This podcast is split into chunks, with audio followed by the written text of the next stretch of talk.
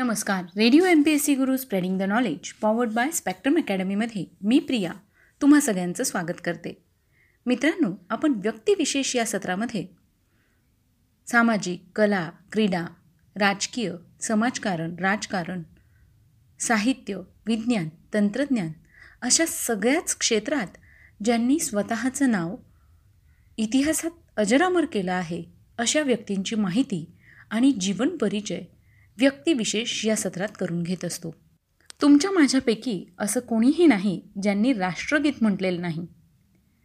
राष्ट्रगीताचं लिखाण करणारे रवींद्रनाथ टागोर यांच्याविषयीची आज आपण माहिती घेणार आहोत. चला तर मग रवींद्रनाथ टागोर यांचा जीवन परिचय ऐकूया. जगप्रसिद्ध भारतीय कवी कलावंत शिक्षणतज्ज्ञ आणि तत्त्वचिंतक त्याचबरोबर साहित्यातील पहिलं नोबेल पारितोषिक मिळवणारे लेखक म्हणून ओळखले जाणारे रवींद्रनाथ टागोर. रवींद्रनाथांचा जन्म सात मे अठराशे एकसष्ट रोजी कलकत्ता येथे पिराली नामक ब्राह्मणांच्या ठाकूर उपनावाच्या कुटुंबात झाला. वडिलांचे नाव देवेंद्रनाथ तर आईचे नाव शारदा देवी. त्यांच्या एकूण पंधरा अपत्यांपैकी रवींद्रनाथ त्यांचं चौदाव्य अपत्य होते. ठाकूर कुटुंबाचे मूळ आडनाव कुशारी. वर्धमान जिल्ह्यातील कुश हे त्यांचं मूळ गाव. येथून यशोहर या गावी त्यांचं स्थलांतर झालं. जाती बहिष्कारामुळे आपले यशोहर गाव सोडून महेश्वर व शुकदेव हे त्यांचे पूर्वज कलकत्त्याच्या दक्षिणेला गोविंदपूर स्था गावी स्थायिक झाले. पुढे पंचानन कुशारी ह्या पूर्वजाने ईस्ट इंडिया कंपनीच्या कामाचे ठेके घ्यायला सुरुवात केली. त्या काळी ब्राह्मणेतर लोक ब्राह्मणांना ठाकूर मोशाय अशा बहुमानार्थी नावाने संबोधित. इंग्रज कप्तानांनी ठाकूरचा टागोर असा उच्चार केला. ईस्ट इंडिया कंपनीच्या बरोबर टागोर कुटुंबाचीही भरभराट झाली. इंग्रज व्यापारी राज्यकर्ते आणि ज्ञानोपासक ह्यांच्यात वावर असणाऱ्या नव्या सरंजामदारात टागोर घराण्याचाही अंतर्भाव झाला. त्यापैकीच राजाराम मोहन रॉय यांनी बंगालच्या सामाजिक प्रबोधनाची चळवळ सुरू केली. त्यांच्या भूमिकेशी रवींद्रनाथांचे आजोबा द्वारकानाथ एकरूप झाले. सार्वजनिक कार्याला त्यांनी केवळ आर्थिकच नव्हे तर स्वतः उत्तम कायदेपटू आणि व्यासंगी असल्यामुळे वैचारिक परिवर्तनाच्या कार्यातही भाग घेऊन सहाय्य केले. त्यांचे ज्येष्ठ पुत्र देवेंद्रनाथ हे रवींद्रनाथांचे तीर्थरूप. बंगाली ब्राह्म समाजाच्या स्थापनेत आणि प्रसारात त्यांचा फार मोठा वाटा आहे. ब्राह्म समाजाचे अनुयायी त्यांचा महर्षी देवेंद्रनाथ असा उल्लेख करीत. सर्व प्रकारच्या अहिक सुखसंपत्तीची अनुकूलता असूनही उपनिषदातील तत्त्वज्ञानाच्या गाढ व्यासंगामुळे आणि जन्मजात ईशप्रेमामुळे देवेंद्रनाथांच्या अंगी विरक्ती बांधलेली होती.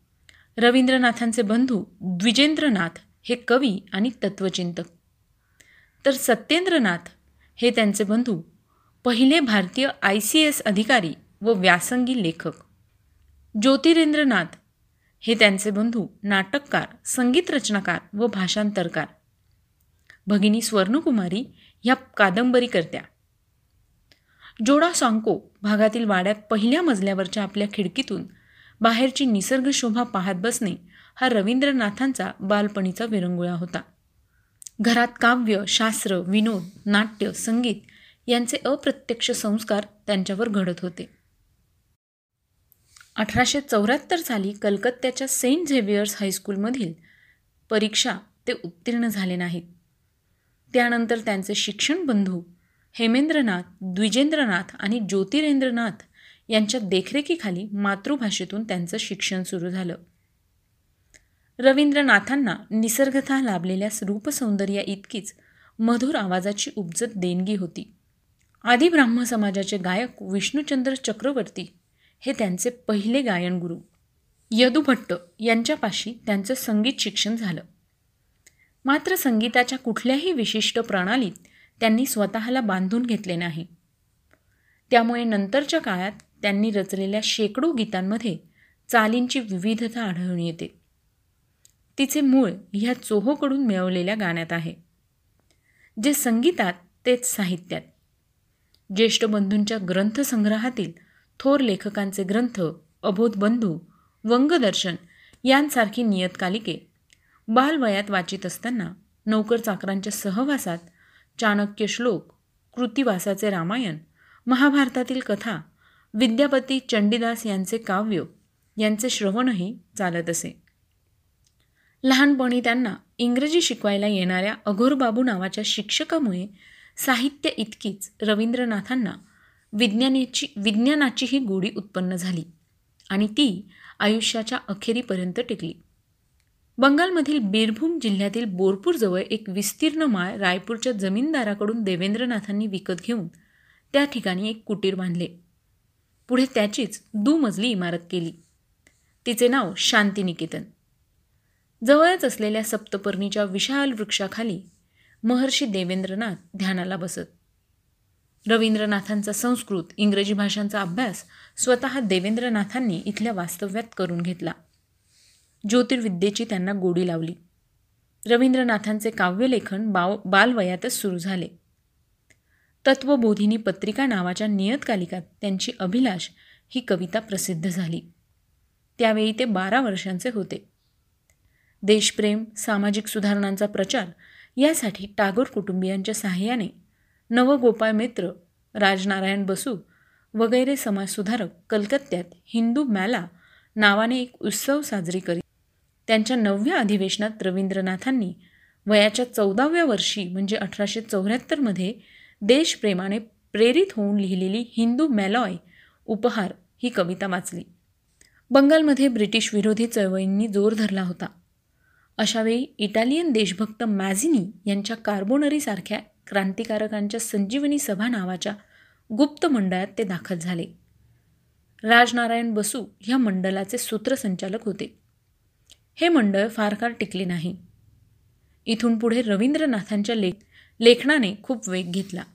अठराशे शहात्तर सालापासून ज्ञानांकुर प्रतिबिंब ह्या नियतकालिकातून त्यांच्या कथा कविता निबंध तसेच भाषांतरित लेख प्रसिद्ध होऊ लागले. अठराशे ऐंशी साली आठ सर्गांचे बनफूल हे खंडकाव्यही याच काळातले. वैष्णव संत कवींच्या धर्तीवर भानुसिंह ह्या टोपण नावाने ब्रजबुलीत त्यांनी गीत लिहिली. मात्र कुमारवयातील आपल्या या साहित्य रचनेतील अपरिपक्वतेची रवींद्रनाथांना जाणीव होती. भारती ह्या टागोर कुटुंबातर्फे प्रसिद्ध होणाऱ्या मासिकातून अठराशे त्र्याहत्तर नंतर त्यांनी पुष्कळ लेखन केले. चौदा ते सोळा वर्ष वयातील त्यांच्या कविता त्यानंतर बऱ्याच वर्षांनी शैशव संगीत ह्या नावाच्या संग्रहात अठराशे चौऱ्याऐंशी साली प्रसिद्ध झाल्या. भारतीतून प्रसिद्ध झालेल्या साहित्यात कवी काहिनी नावाचे काव्यनाट्य होते. अठराशे अठ्ठ्याहत्तर साली ते ग्रंथरूपाने छापून प्रसिद्ध झाले. रवींद्रनाथांचा हा पहिला मुद्रित ग्रंथ. या सुमाराला त्यांचे बंधू सत्येंद्रनाथ यांनी रवींद्रनाथांना बॅरिस्टर होण्यासाठी इंग्लंडला पाठवायचे ठरवले. विलायती रीतिरिवाज आणि इंग्रजी भाषेतील संभाषणात अधिक सफाई येण्यासाठी त्यांनी रवींद्रनाथांना अहमदाबादेतील आपल्या प्रासादतुल्य सरकारी बंगल्यात मुक्कामासाठी आणले. वाचन लेखन गीतरचना ह्या गीतांना चाली देणे या कार्यासाठी रवींद्रनाथांनी येथील निवांततेचा उपयोग करून घेतला. क्षुधित पाषाण ह्या त्यांच्या सुप्रसिद्ध कथेचे बीज या ऐतिहासिक वास्तूवरूनच त्यांच्या मनात रुजले. उत्तम इंग्रजी ग्रंथांचे अध्ययन आणि कालिदासाच्या काव्याचा त्यांचा अभ्यास याच ठिकाणी झाला. सत्येंद्रनाथांनी त्यानंतर इंग्रजी रीतिरिवाजाच्या अभ्यासासाठी त्यांची सोय मुंबईला डॉक्टर आत्माराम आत्माराम पांडुरंग तरखड यांच्या बंगल्यात सधन सुशिक्षित आणि पाश्चात्य धाटणीची राहणी असलेल्या कुटुंबात केली. तत्कालीन बंगालमधील श्रीमंत घराण्यातील स्त्रिया अंतपुरातच असत. स्त्रियांच्या बाबतीत पुरुषातही एक प्रकारचा संकोच असे. तरखडांच्या घरातील मोकळ्या वातावरणाने आणि विशेषत डॉक्टर तरखड यांची कन अन्नपूर्णा हिच्या सहवासाने रवींद्रनाथांचा बुजरेपणा गेला. या स्नेहबंधनातून निर्माण झालेली अनेक गीते शैशश संगीत ह्या संग्रहात आहे. अठराशे अठ्ठ्याहत्तर साली सत्येंद्रनाथ टागोरांच्या बरोबर रवींद्रनाथ इंग्लंडला गेले. तेथे लंडन युनिव्हर्सिटी कॉलेजमध्ये हेनरी मॉर्ली यांच्यापाशी त्यांनी इंग्रजी साहित्याचा अभ्यास केला. तेथून भारतीमध्ये त्यांची युरोप यात्री कोणोवंगीय तुरनेर पत्र या शीर्षकाखाली युरोपीय जीवन आणि संस्कृती संबंधीची पत्रे प्रसिद्ध होऊ लागली. इंग्लंडमधील समाज जीवनासंबंधी त्यात प्रतिकूल टीका असल्यामुळे इंग्रज धार्जिन्या उच्चभ्रू बंगाली समाजाचा त्यांच्यावर रोष झाला.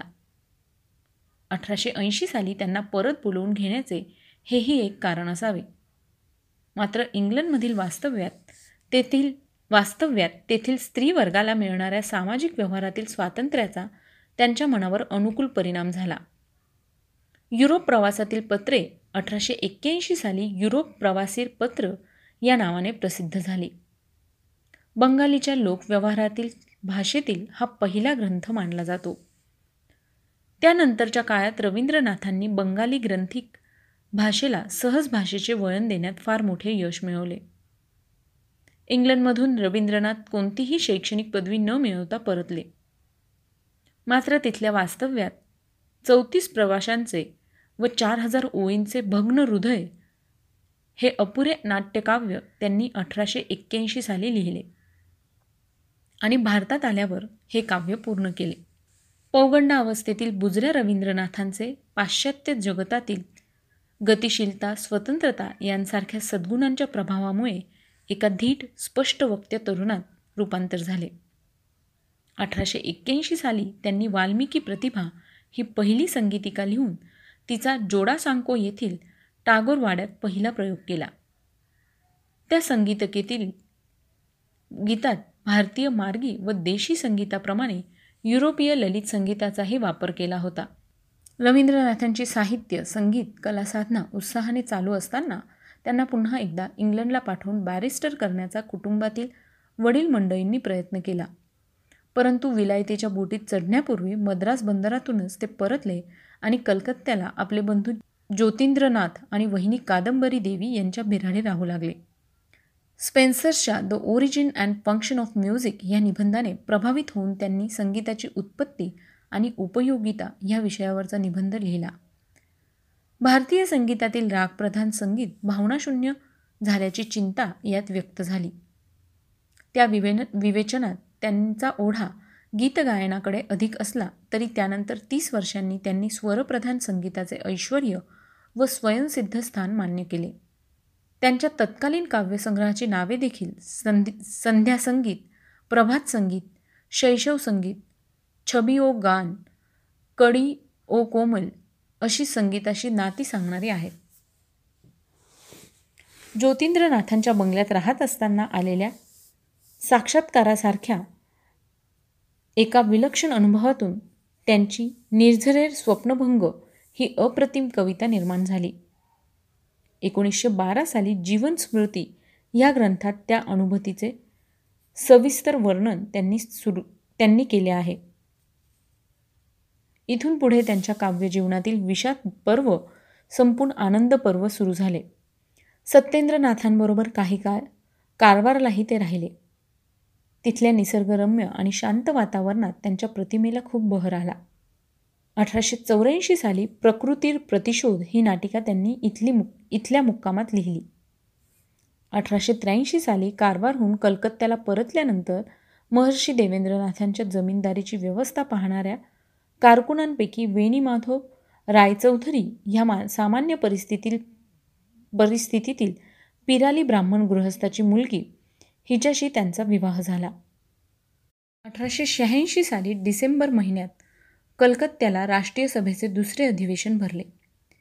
ह्या प्रसंगी त्यांच्या कवितेच्या गायनाने अधिवेशनाला जमलेले प्रतिनिधी अत्यंत प्रभावी झाले.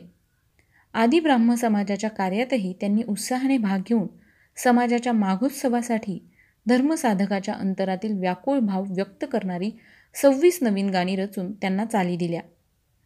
या वर्षीच्या इतर रचनांमध्ये धार्मिक आणि सामाजिक कालबाह्य आचार विचारांचा पाठपुरावा करणाऱ्याचे विडंबन करणाऱ्या काही विनोदी नाटिका लिहून त्यांनी विरोधकांचा रोषही ओढवून घेतला.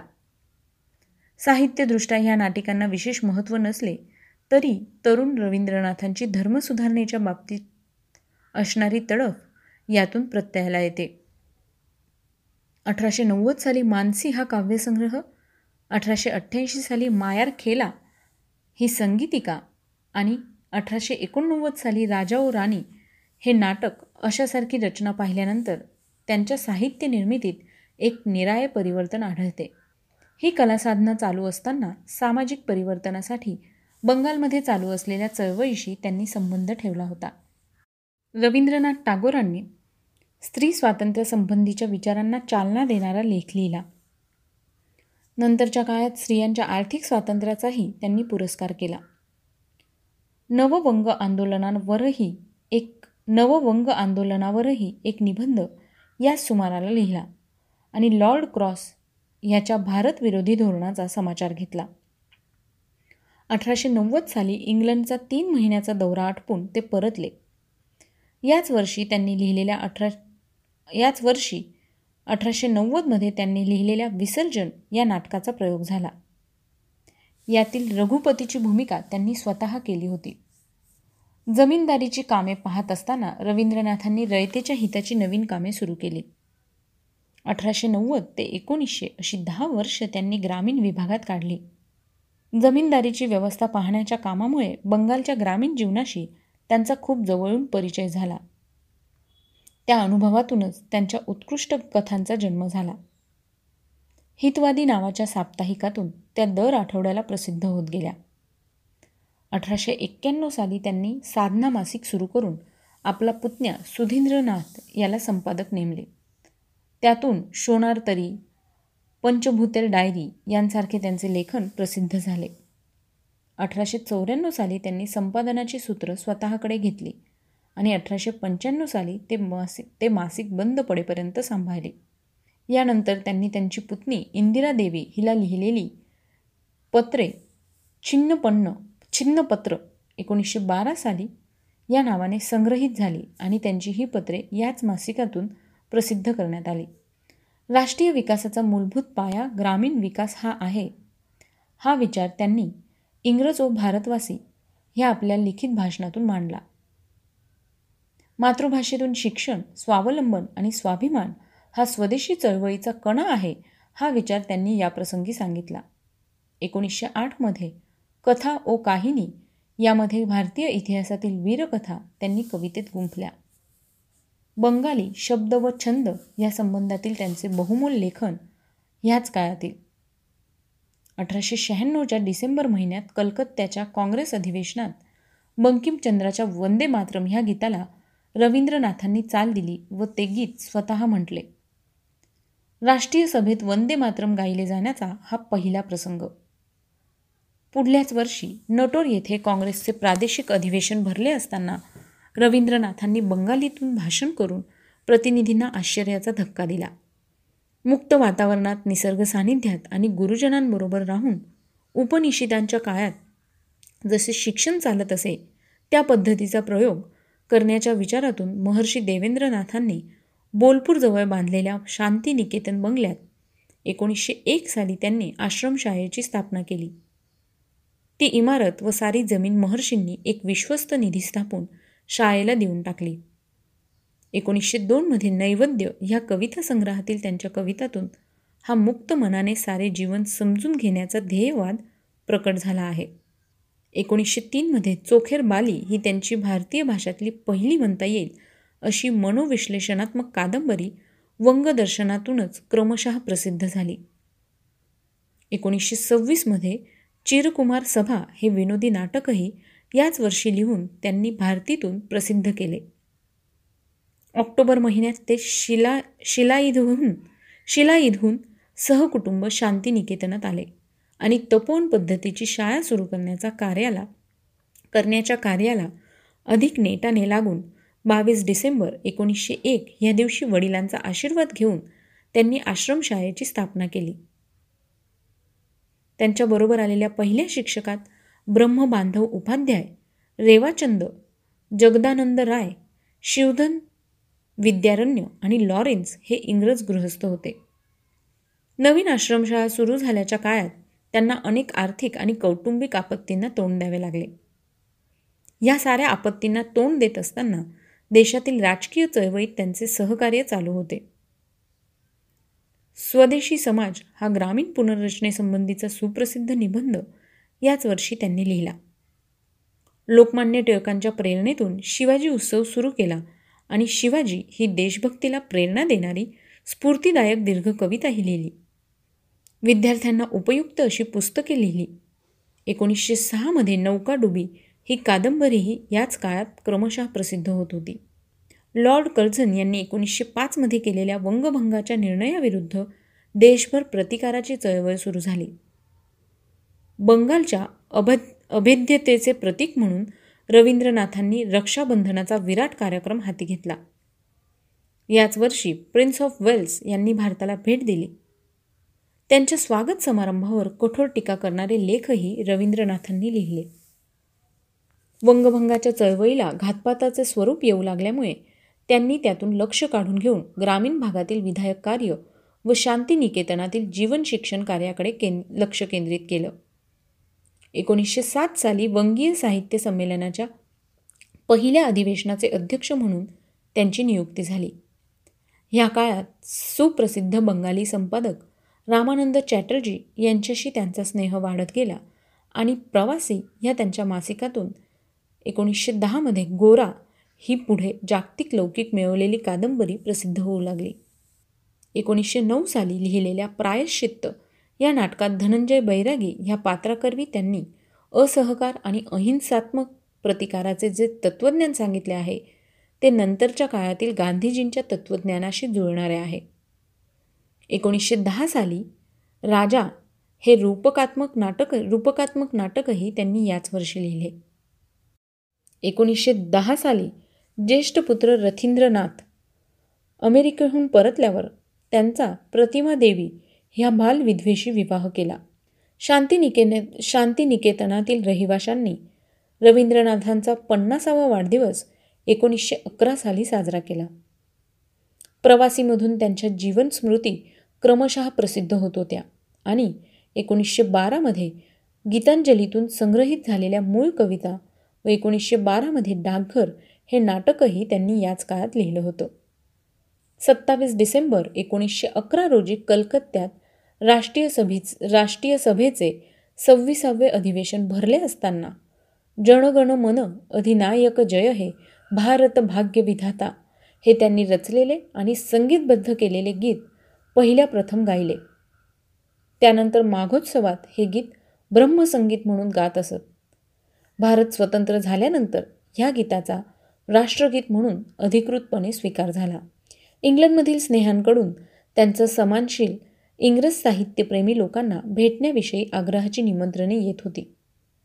त्यांनी जाण्याचे ठरवले परंतु ऐनवेळी आजारी पडल्यामुळे बेत रद्द झाला व ते शिलाई दह येथे हवापालट करण्यासाठी गेले. ह्या ठिकाणी त्यांनी गीतांजलीत आलेल्या बंगाली कवितांचे स्वतः इंग्रजीतून भाषांतर केले. एकोणीसशे बाराच्या मे महिन्यात ते इंग्लंडला गेले. तेथे सुप्रसिद्ध चित्रकार रोदेनस्टाईन यांनी ते वाचायची इच्छा प्रकट केल्यावरून ते त्यांच्या हाती दिले. त्यांनी श्रेष्ठ कवी डब्ल्यू बी. येट्स यांच्याकडे ह्या रत्नाची पारख सोपवली. येट्स कविता वाचून मुग्ध झाले. पुढे अनेक नामवंत इंग्रज साहित्यिकांशी त्यांचा परिचय झाला. दीनबंधू सी. एफ. अँड्रोज यांची पहिली भेट याच वेळी झाली होती.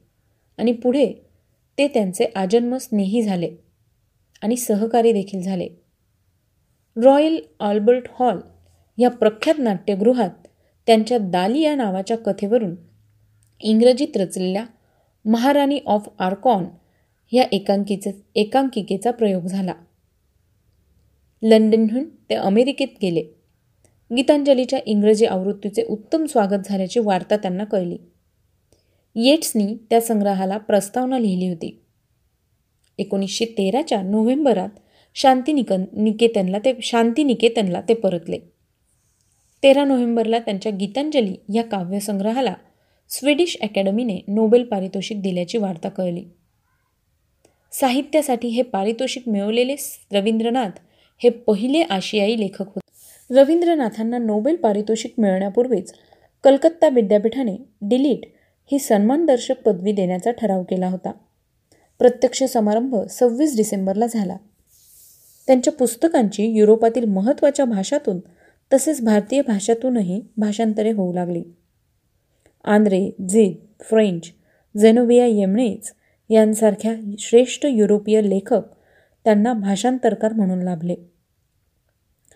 युरोपात चार ऑगस्ट एकोणीसशे चौदा रोजी पहिल्या जागतिक महायुद्धाचा वनवा पेटला. पाच ऑगस्टला मा मा हिंसी ह्या विषयावर जगावर कोसळत असलेल्या ह्या द्वेषमूलक विध्वंससंबंधी त्यांनी तळमळीने भाषण केले. त्यानंतरच्या शेहेचाळीस दिवसात त्यांनी एकोणीसशे चौदामध्ये गीतालीसाठी एकशे आठ गाणी रचून ती स्वरबद्ध केली. शबूज पत्र या नियतकालिकाचे प्रमोद चौधुरी यांच्या संपादकत्वा संपादकत्वाखाली प्रकाशन सुरू झाले. येथून बंगाली साहित्याला नवीनच वळण लागले. रवींद्रनाथ टागोर यांना ब्रिटिश सम्राटाकडून एकोणीसशे पंधरा साली सर म्हणजेच नाईटहूड हा किताब देण्यात आला. आणि याच वर्षी सी एफ अँड्र्यूज यांनी शांतिनिकेतनात त्यांची आणि गांधीजींची भेट घडवून आणली. या वर्षीच्या परदेश दौऱ्यात युद्धाची आसुरी धुंदी चढलेल्या जपान व अमेरिकेतील जनसमुदायांपुढे त्यांनी विश्वशांतीच्या प्रचाराची भाषणे केली. भारतात परतल्यानंतर ॲनी बेझंट या भारताच्या स्वातंत्र्याचा पुरस्कार करणाऱ्या थोर आयरिश महिलेच्या अटकेविरुद्ध त्यांनी आवाज उठवला आणि अखिल भारतीय काँग्रेसच्या कलकत्ता अधिवेशनाचे अध्यक्षपद ॲनी बेझंट यांना मिळावे यासाठी प्रचार केला. या अधिवेशनात केलेल्या कर्ताय्य इच्छाय कर्म ह्या त्यांच्या ओजस्वी देशभक्तीपर भाषणामुळे स्वदेशी युगातील राष्ट्रप्रेमी राष्ट्रप्रेमी रवींद्रनाथांचे दर्शन जनतेला घडले. ह्या अधिवेशनात उत्साहाने भाग घेत असताना त्यांनी डाकघर ह्या नाटकाचा प्रयोग बसवून तो आपल्या वाड्यात आमंत्रित सदस्यांपुढे करून दाखवला. हा प्रयोग पाहण्यासाठी लोकमान्य टिळक पंडित मदन मोहन मालवीय गांधीजी हे थोर पुढारी हजर होते. भारतवर्षातील शिक्षण पद्धतीने वैदिक पौराणिक बौद्ध जैन मुस्लिम इत्यादी सर्व विचार एकत्र आणले पाहिजेत व ही विचारसंपत्ती एका ठिकाणी संग्रहित करायला पाहिजे. हा विचार या स्थापनेच्या मुळाशी होता.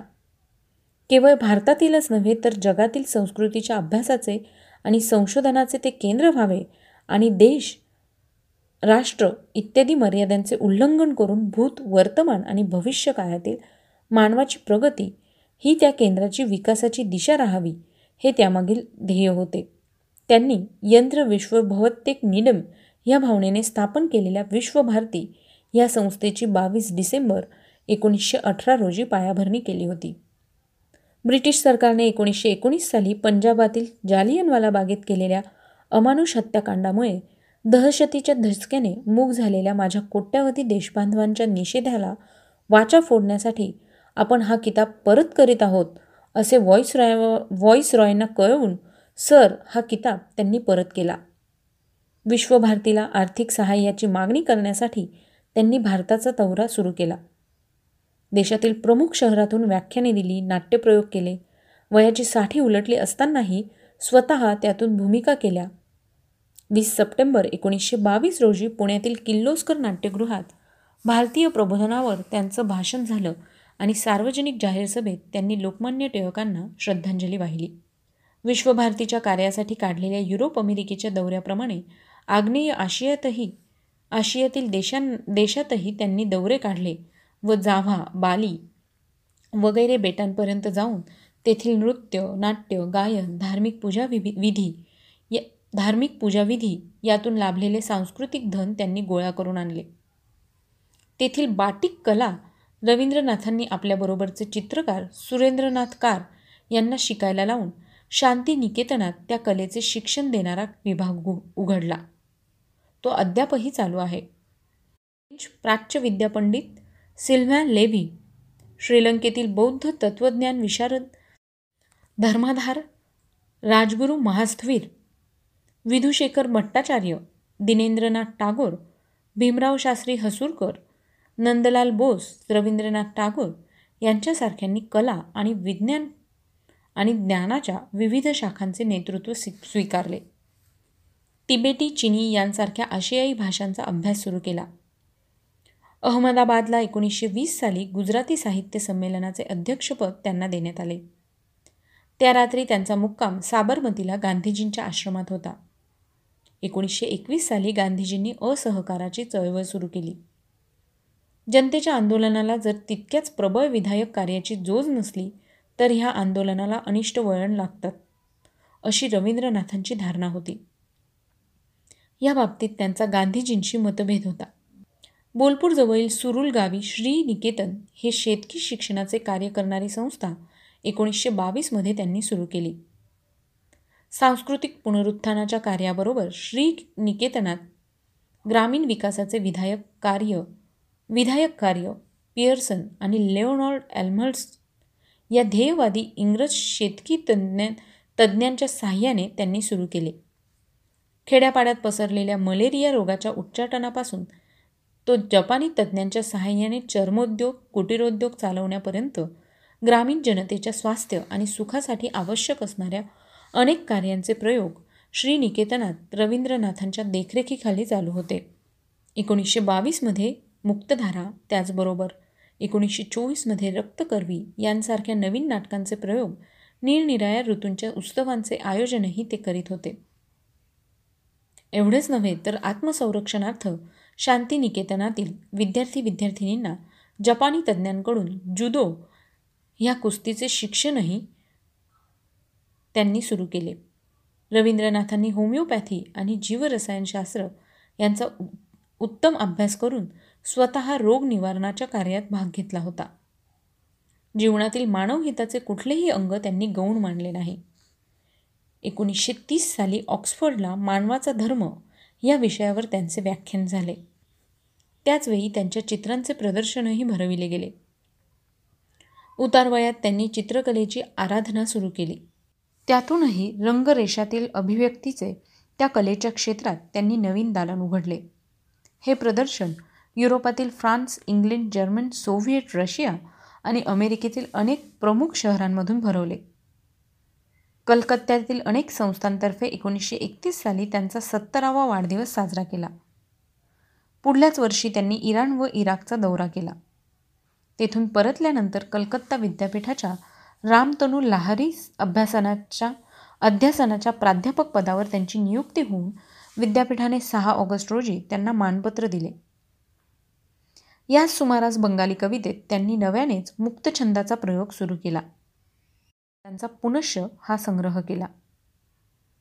देशातील अल्पसंख्याकांचे स्वतंत्र मतदारसंघ निर्माण करण्याच्या ब्रिटिश सरकारच्या निर्णयाविरुद्ध गांधीजींनी वीस सप्टेंबरपासून येरवड्याच्या तुरुंगात आमरण उपोषण सुरू केले.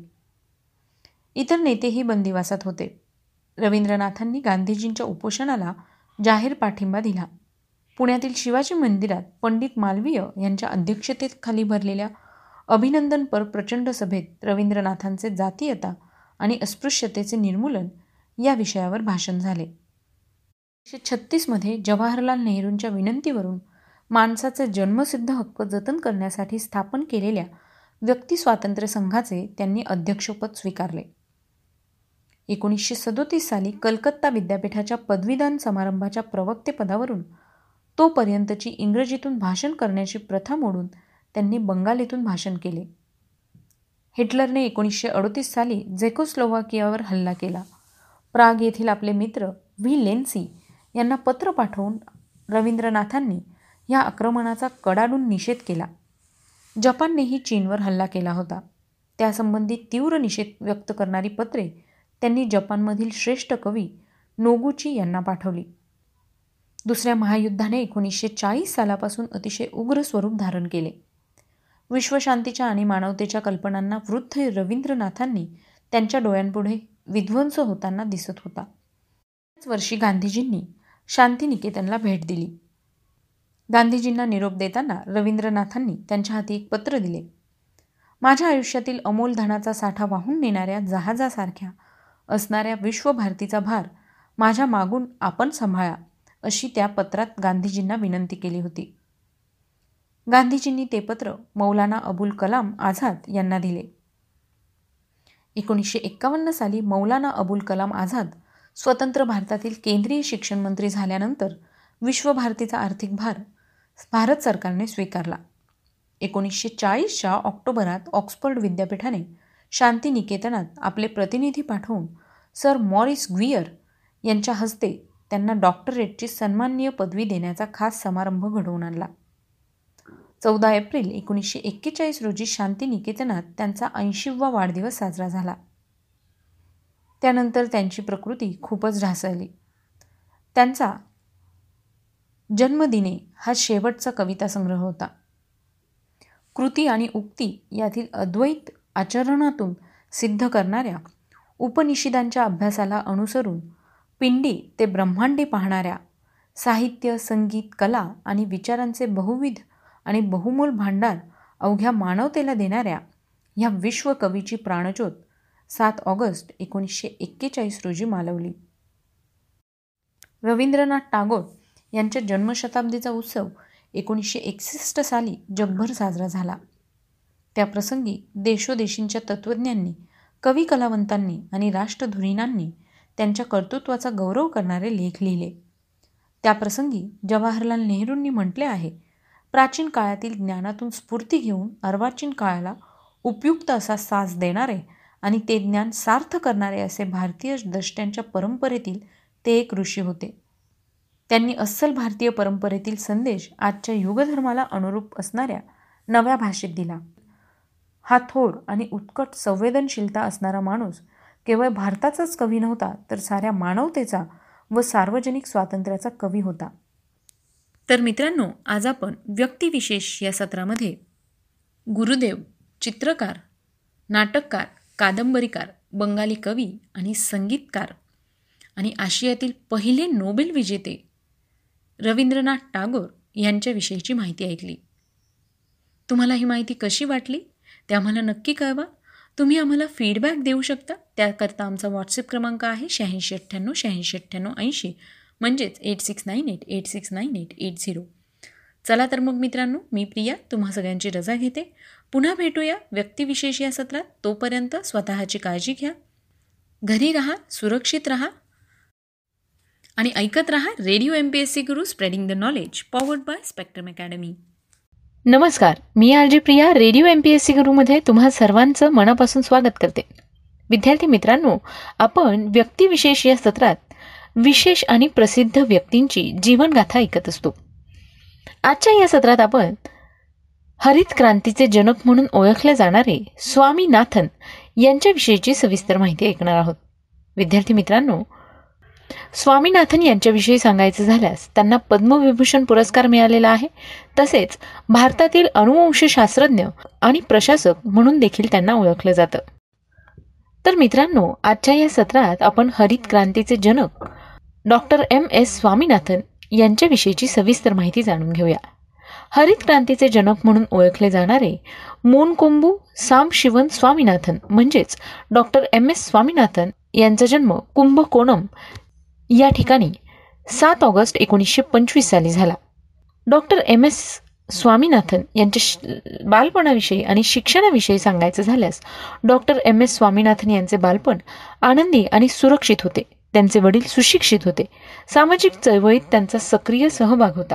वडिलांच्या संस्कारामुळेच त्यांच्या मनात सेवेची कल्पना निर्माण झाली. त्यांचे प्राथमिक शिक्षण नेटिव्ह हायस्कूल आणि नंतर कुंभकोणममधील लिटिल फ्लॉवर कॅथलिक हायस्कूलमध्ये झाले. मॅट्रिक केल्यानंतर त्यांनी वैद्यकीय शाळेत प्रवेश घेतला. पण एकोणीसशे त्रेचाळीसच्या बंगाल दुष्काळामध्ये जवळजवळ लाखो लोक उपासमारीने मरण पावले. त्यामुळे त्यांनी आपले मत बदलले आणि कृषी संशोधन करण्याचा विचार केला. पुरुष आणि स्त्रिया दररोज शेतात कष्ट करतात व त्यांची कामे एखाद्या वैज्ञानिक तज्ज्ञापेक्षा अधिक चांगली असतात. त्यांना यासारख्या गोष्टी कृषी महाविद्यालयात फील्ड विस्तार कार्य करताना शिकायला मिळाल्या. स्वामीनाथन यांनी मद्रास युनिव्हर्सिटीमध्ये आपले काका शिक्षक आणि इंग्रजी साहित्य तमिळ आणि संस्कृतचे अभ्यासक यांच्या सहवासात बरेच काही ते शिकले.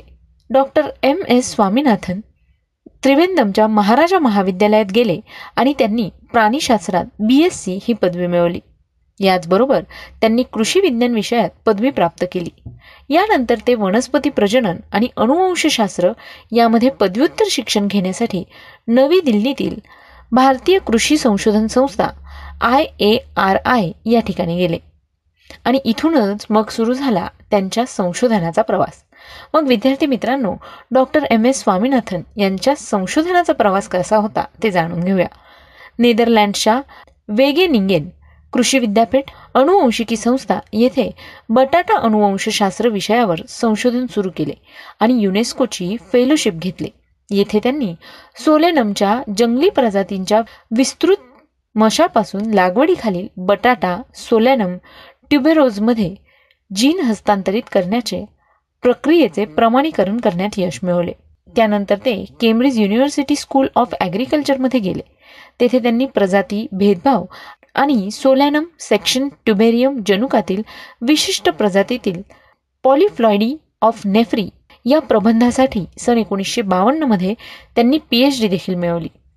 संशोधनाच्या कार्याबद्दल त्यांचे वैयक्तिक आणि व्यावसायिक समाधान असून देखील त्यांनी तेथे पूर्ण वेळ प्राध्यापक पदाची ऑफर नाकारली. कारण परदेशी शिक्षण मिळवण्याचा त्यांचा हेतू भारतीय शेतीच्या कार्यात स्वतःला सुसज्ज करणे हा होता. डॉक्टर स्वामीनाथन हे सन एकोणीसशे चोपन्नच्या सुरुवातीला ते भारतात परतले. आय ए आर आयमध्ये त्यांनी आपले संशोधन चालू ठेवले. Doctor M. एस. स्वामीनाथन यांच्या व्यावसायिक कारकिर्दीविषयी सांगायचं झाल्यास डॉक्टर स्वामीनाथन यांचा झाडे प्रजनन कृषी संशोधन आणि विकास आणि नैसर्गिक संसाधनाच्या संवर्धनावरती त्यांचा अधिक भर होता. एकोणीसशे एकोणपन्नास ते पंचावन्न बटाटा यामध्ये सोलॅनम ट्युब्रोजम गहू ट्रिटिकम एस्टिव्हियम तांदूळ ओरिझा सॅटिवा आणि ज्यूट अनुवंशशास्त्र यावर त्यांनी संशोधन केले. सन एकोणीसशे पंचावन्न ते एकोणीसशे बहात्तरपर्यंत मॅक्सिकन बौने गव्हाच्या वाणांवर शेतात संशोधन सायटोजेनेटिक्स रेडिएशन जेनेटिक्स आणि म्युटेशन ब्रीडिंग यावर देखील त्यांनी संशोधन केलं. सन एकोणीसशे बहात्तर ते सन एकोणीसशे एकोणऐंशी या दरम्यान ते भारतीय कृषी संशोधन परिषदेचे महासंचालक होते. तेथे असताना त्यांनी national bureau of plant animal आणि फिश जेनेटिक रिसोर्स ऑफ इंडियाची स्थापना केली. भारतीय वन सर्वेक्षण एफ एस आय यांच्या परिवर्तनातही त्यांनी भूमिका बजावली. सन एकोणीसशे एकोणऐंशीमध्ये त्यांची भारत सरकारच्या कृषी मंत्रालयाचे प्रधान सचिव म्हणून नियुक्ती करण्यात आली. सन एकोणीसशे एक्क्याऐंशी ते एकोणीसशे पंच्याऐंशी या काळात ते अन्न कृषी संघटनेचे म्हणजेच एफ ए ओचे स्वतंत्र अध्यक्ष होते. दोन हजार एकमध्ये ते सुंदरबन जागतिक वारसास्थळातील जैवविविधता व्यवस्थापनावरील बांगलादेश संयुक्त प्रकल्प यावर भारत क्षेत्रीय सुकाणू समितीचे अध्यक्ष होते. विद्यार्थी मित्रांनो डॉक्टर एम. एस. स्वामीनाथन यांचं हरित क्रांतीमधलं योगदान अगदी मोलाचं आणि महत्त्वाचं आहे. यामध्ये त्यांनी उल्लेखनीय अशी कामगिरी केली आहे असं म्हणायला हरकत नाही. स्वामीनाथन यांनी हरित क्रांतीमध्ये महत्त्वाचे योगदान दिले. हरित क्रांती म्हणजे कृषी क्षेत्राकडे तंत्रज्ञानाच्या हस्तांतरणामुळे शेती उत्पादकतेत मोठी वाढ झाली. धान्याची उच्च उत्पादन क्षमता प्रकार विकसित करणे खते आणि कीटकनाशके वापरणे कीटक प्रतिरोधक पिके विकसित करणे अणुवंशशास्त्र असलेल्या संकरित बियाणे इत्यादींचा समावेश करणे. हरित क्रांती केवळ भारतापुरता मर्यादित नव्हते तर ती बऱ्याच विकसनशील देशांमध्ये अंमलात आणली गेली परंतु ती भारतात सर्वात जास्त यशस्वी झाली. राजांच्या काळात दुष्काळ कायम होता तेथे हरित क्रांती लागू झाल्यापासून एकही दुष्काळ दिसला नाही. त्यांच्या याच कार्याबद्दल डॉक्टर स्वामीनाथन यांना विविध पुरस्कार देखील दिले गेले आणि त्यांना सन्मानित करण्यात आलं. अनेक आंतरराष्ट्रीय संस्थांमध्ये त्यांनी अनेक पदे भूषवली आहेत. त्यांनी भारत सरकारला अनेक वेळा शेतीशी संबंधित मुद्द्यांबाबत सल्ला दिला. जैविक शास्त्रासाठी त्यांना एकोणीसशे एकसष्टमध्ये शांती स्वरूप भटनागर पुरस्कार मिळाला. तर एकोणीसशे एकाहत्तरमध्ये त्यांना रॅमन मॅगसेसे या उच्च पुरस्काराने देखील सन्मानित करण्यात आलं. याचबरोबर एकोणीसशे बहात्तर रोजी भारतातील पद्मभूषण पुरस्कार देखील त्यांना देण्यात आला. भारतातील शेतकरी आत्महत्यांच्या महत्त्वपूर्ण प्रश्नांकडे लक्ष वेधण्यासाठी सरकारने सन दोन हजार चारमध्ये स्वामीनाथन यांच्या अध्यक्षपदी राष्ट्रीय किसान आयोग म्हणजेच एन सी एफची स्थापना देखील केली होती. विद्यार्थी मित्रांनो स्वामीनाथन यांनी रिसर्च फाउंडेशन या एन जी ओची स्थापना केली होती. जी विशेषतः ग्रामीण महिलांसाठी आर्थिक वृद्धीची रणनीती विकसित करण्यासाठी प्रोत्साहन देते. फाउंडेशनचे उद्दिष्ट आहे की समाजातील लोकांचे जीवनमान सुधारण्यासाठी तसंच कृषी व ग्रामीण विकासासाठी आधुनिक विज्ञान आणि तंत्रज्ञानाचा वापर वेगवान करणे. ही संस्था ग्रामीण भागातील शेती अन्न आणि पोषण आहारात शेतमजूर महिला शेतकऱ्यांना येणाऱ्या व्यावहारिक अडचणी दूर करण्यासाठी योग्य विज्ञान आणि तंत्रज्ञानाचा पर्याय उपलब्ध करून देते. यामध्ये सर्व घटकांचा सहभाग असतो. वर्षानुवर्ष फाउंडेशनने विविध घटकांमध्ये आपला प्रभाव निर्माण केला आहे. ही संस्था पुढील प्रमुख थिमॅटिक क्षेत्रांमध्ये संशोधन विकास करीत आहे. यामध्ये कोस्टल सिस्टम रिसर्च हवामान बदल जैवविविधता बायोटेक्नॉलॉजी पर्यावरण तंत्रज्ञान अन्न सुरक्षा माहिती शिक्षण आणि संप्रेषण गवत रूट संस्था. याचबरोबर स्वामीनाथन यांनी हरित क्रांतीतलं महत्त्वाचं योगदान तर दिलंच. याचबरोबर त्यांनी लिखाणात सुद्धा योगदान दिलेलं आहे. डॉक्टर स्वामीनाथन एक विपुल वैज्ञानिक संशोधक आणि लेखक आहेत. त्यांचे लिखाण भारतीय जर्नल ऑफ जनुकशास्त्र सायटोजेनेटिक्स आणि अनुवंशिकी आणि रेडिएशन बॉटनी फायलोजेनेटिक्स या क्षेत्रात आहे. या व्यतिरिक्त त्यांनी उपासमारीच्या निर्मूलनासाठी आपल्या जीवनाचे कार्य जैवविविधता आणि शाश्वत शेती या सामान्य विषयांवर काही पुस्तके लिहिली आहेत. त्यापैकी काही पुस्तकांची नावं जाणून घेऊयात. यामध्ये एक सदाहरित क्रांती. I predict hat century of hope towards a era of harmony with nature and freedom from hunger याचबरोबर जैवविविधता व्यवस्थापनात लिंग परिमाण. जैवविविधतेतील अधिवेशनाच्या सामायिक तरतुदींची अंमलबजावणी आव्हाने आणि संधी याचबरोबर grow biodiversity and farms rights शाश्वत शेती अन्न संरक्षणाकडे शेतकऱ्यांचे हक्क आणि वनस्पती अनुवंशिक संसाधने गहू क्रांती एक संवाद. असं विपुल लेखन त्यांनी या क्षेत्रात देखील केलं आहे. डॉक्टर स्वामीनाथन यांनी इतर शास्त्रज्ञांसह गव्हाचे एच वाय व्ही बियाणे विकसित केले. या प्रगतीमुळे भारतात हरित क्रांती झाली आणि भारतीय अणुवंशशास्त्रज्ञ डॉक्टर स्वामीनाथन यांना हरित क्रांतीचा पिता म्हणून ओळखले गेले. तेव्हा विद्यार्थी मित्रांनो ही होती डॉक्टर एम एस स्वामीनाथन यांची जीवनगाथा. मला खात्री आहे की ही माहिती तुम्हाला नक्कीच आवडली असेल. तेव्हा तुमचे फीडबॅक किंवा अगदी सजेशनसुद्धा तुम्ही आमच्या शहाऐंशी अठ्ठ्याण्णव शहाऐंशी अठ्ठ्याण्णव ऐंशी म्हणजेच eight six nine eight eight six nine eight या क्रमांकावर पाठवू शकता. याचबरोबर तुम्ही आमचं दिनविशेष आणि व्यक्तिविशेष हे सत्र स्पॉटीफाय म्युझिक ॲप अँकर एफ एम रेडिओ पब्लिक आणि गुगल पॉडकास्टवर देखील ऐकू शकता.